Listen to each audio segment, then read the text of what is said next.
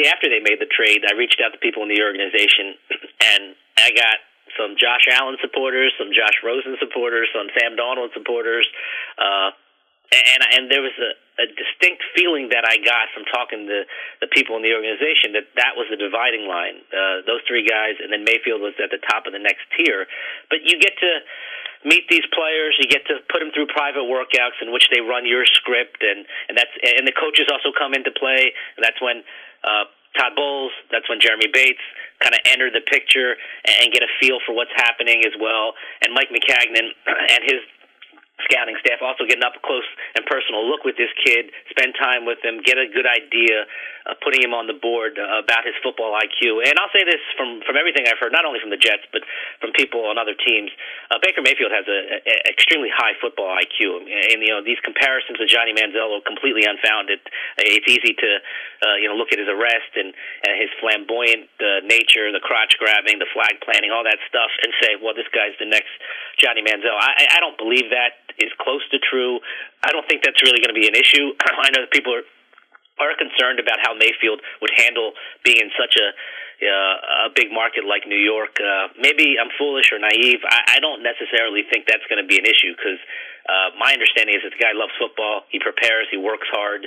Uh, and uh, again, because of his background, because he was a walk-on at Texas Tech and had to prove himself again at Oklahoma, I think that chip is always going to be on his shoulder. So, uh, you know, again, maybe I'm in the minority here, but I don't think the way he carries himself the way he lives his life off the field really will have an impact on how good of a football player he will ultimately become.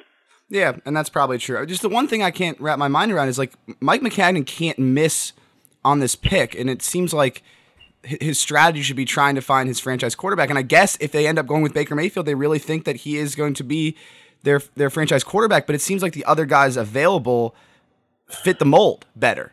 And if you can't miss the pick, it seems like Baker Mayfield is a risky decision. Sure. I, I think there's a risk really attached though to, to all of these guys. Yeah, and, fair. and look, I, I think this, and I don't want to overstate it, but I, I really think I'm not overstating it. This pick will be the biggest pick in the franchise's history in the Super Bowl era. When Wow. you look at the other first round picks that the Jets have had over the last you know, uh, 30 years or so, Mark Sanchez, Chad Pennington, Ken O'Brien, what did all three of those guys have in common? They were joining a team with a rookie head coach. Mark Sanchez with Rex Ryan, Chad Pennington in 2000 with Al Groh. Now Groh only lasted a year, but he was a rookie coach. Uh, and Ken O'Brien in 1983 with uh, with Joe Walton. So you're talking about a, a clean slate in some respect. A rookie coach growing with his rookie quarterback. The Jets aren't in that position right now. Mike Maccagnan and Todd Bowles are entering year four. So that is one clear difference from these past first round quarterback situations.